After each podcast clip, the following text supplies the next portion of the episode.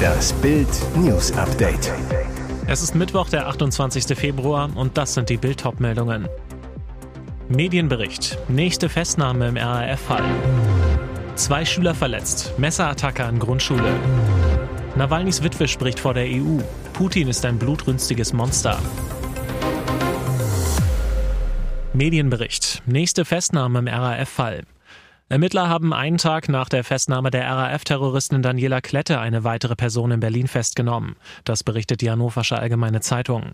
Nun werde geklärt, ob es sich dabei um einen von Klettes ehemaligen Weggefährten Burkhard Garweg oder Ernst Volker Staub handelt. Noch am Dienstag war eine zweite Person festgenommen, am Mittwoch jedoch wieder freigelassen worden.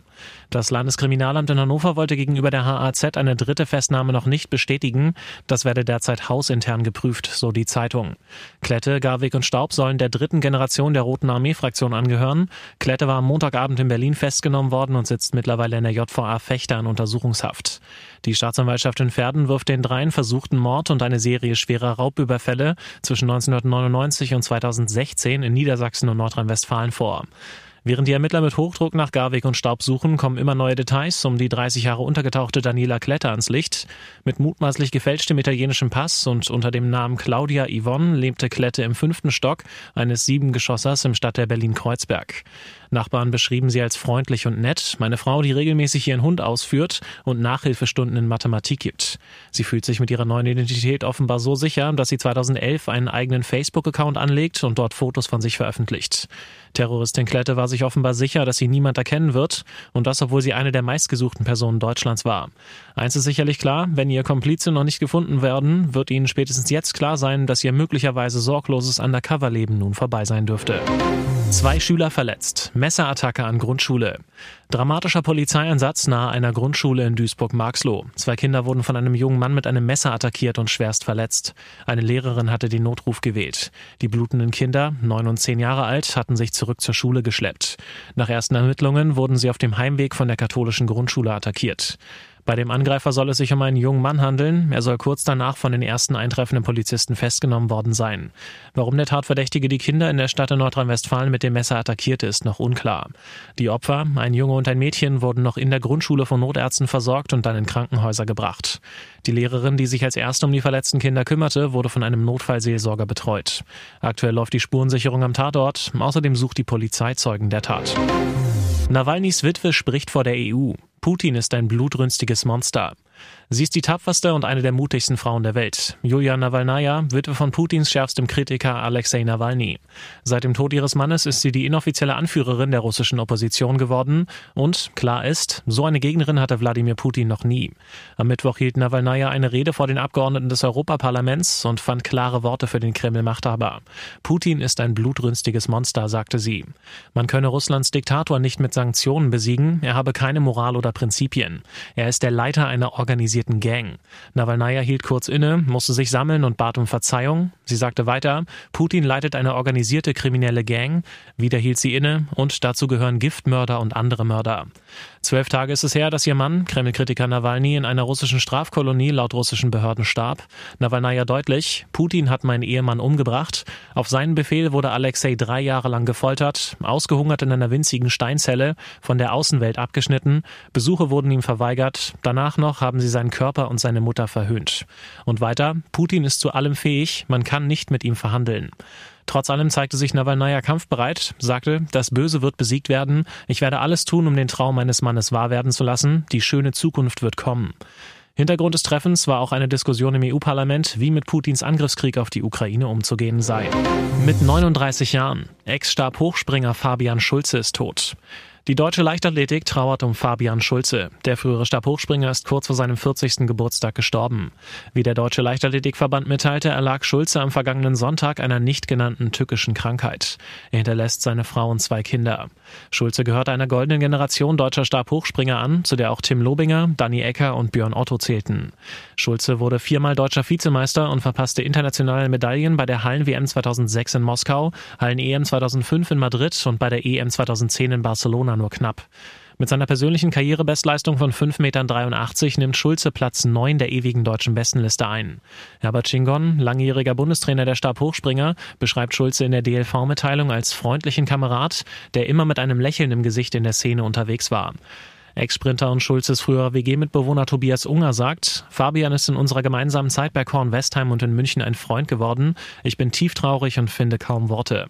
Erst vor einem Jahr hatte Schulze den Tod seines früheren Stabhochsprungkollegen Tim Lobinger miterleben müssen. Beim ersten deutschen 6-Meter-Springer war 2017 eine besonders aggressive Form der Leukämie diagnostiziert worden. Nachdem diese zunächst erfolgreich behandelt werden konnte, war der Krebs fünf Jahre später zurückgekommen. Am 16. Februar 2023 starb Lobinger in München. Und jetzt weitere wichtige Meldungen des Tages vom Bild Newsdesk. 24 Kinder anerkannt und 1,5 Millionen vom Staat kassiert. Das ist der Stammbaum von Mr. Cash Money. Spurensuche in Dortmund-Mengede, die renovierte Wohnstraße mit den zweistöckigen Mehrfamilienhäusern im ruhigen Vorort ist sauber, erste Krokusse blühen in den Grünanlagen. Hier wohnt Jonathan A. alias Mr. Cash Money im ersten Obergeschoss von Haus Nummer 7. Auf seine Spur kam die Sicherheitskonferenz Ruhr im Rahmen von Bekämpfung der Clankriminalität und entdeckte ein dreistes Geflecht aus Anerkennung von Kindern und Bezug von Millionen Euro an Sozialleistungen. Andreas Kepke, erster Polizeihauptkommissar. Der in dem Komplex benannte Nigerianer hat 24 Kinder anerkannt, doch nicht nur für die bekommt er als angeblich mittelloser Kindergeld und andere Sozialleistungen. Über die sogenannten Ankerkinder werden auch deren Mütter alimentiert, deren weitere Kinder und wiederum weitere Väter. Die haben wiederum mit anderen Frauen auch Kinder. Keiner hat die deutsche Staatsbürgerschaft, aber alle haben durch die Anerkennung des Kindes durch den deutschen Vater Anspruch auf staatliche Leistungen. Bei so einer Art Stammbaum kam die Ermittler der SIKU auf 94 Personen, die durch die 24 anerkannten Kinder Sozialleistungen bekommen. Stolze 1,5 Millionen Euro im Jahr. Alles zu Mr. Cash Money gibt's auf Bild.de. Gagenknaller, es geht um Millionen. Pochers Ehe aus zahlt sich für Sandy richtig aus. Bei einer Trennung gibt es meistens nur Verlierer, anders bei den Pochers. Das Eheaus von Oliver und Amira zahlt sich ausgerechnet für seine Ex Sandy aus. Der erfolgreiche Podimo-Podcast Die Pochers war nach der Trennung im Oktober 2023 Geschichte. Grund war damals für den Comedian ein Vertrauensverlust. Doch Oliver Pocher fand sehr schnell einen Ersatz, seine Ex-Frau Sandy Meyer-Wölden. Bereits Anfang November kam die erste Folge von Pochers Frisch Recycelt. Seither spricht das einstige Ehepaar jeden Freitag vor allem über Ollis Liebesleben, teilweise sogar live auf der Bühne. Jetzt erfährt Bild exklusiv, beide haben ihren Podcast-Vertrag mit Podimo um zwei weitere Jahre verlängert. Für knapp über 100 Folgen kassieren sie zusammen zwei Millionen Euro. Besonders für Sandy ist das ein Geldsegen. Sie lebt in Miami und kümmert sich liebevoll um ihre fünf Kinder, davon drei von Olli.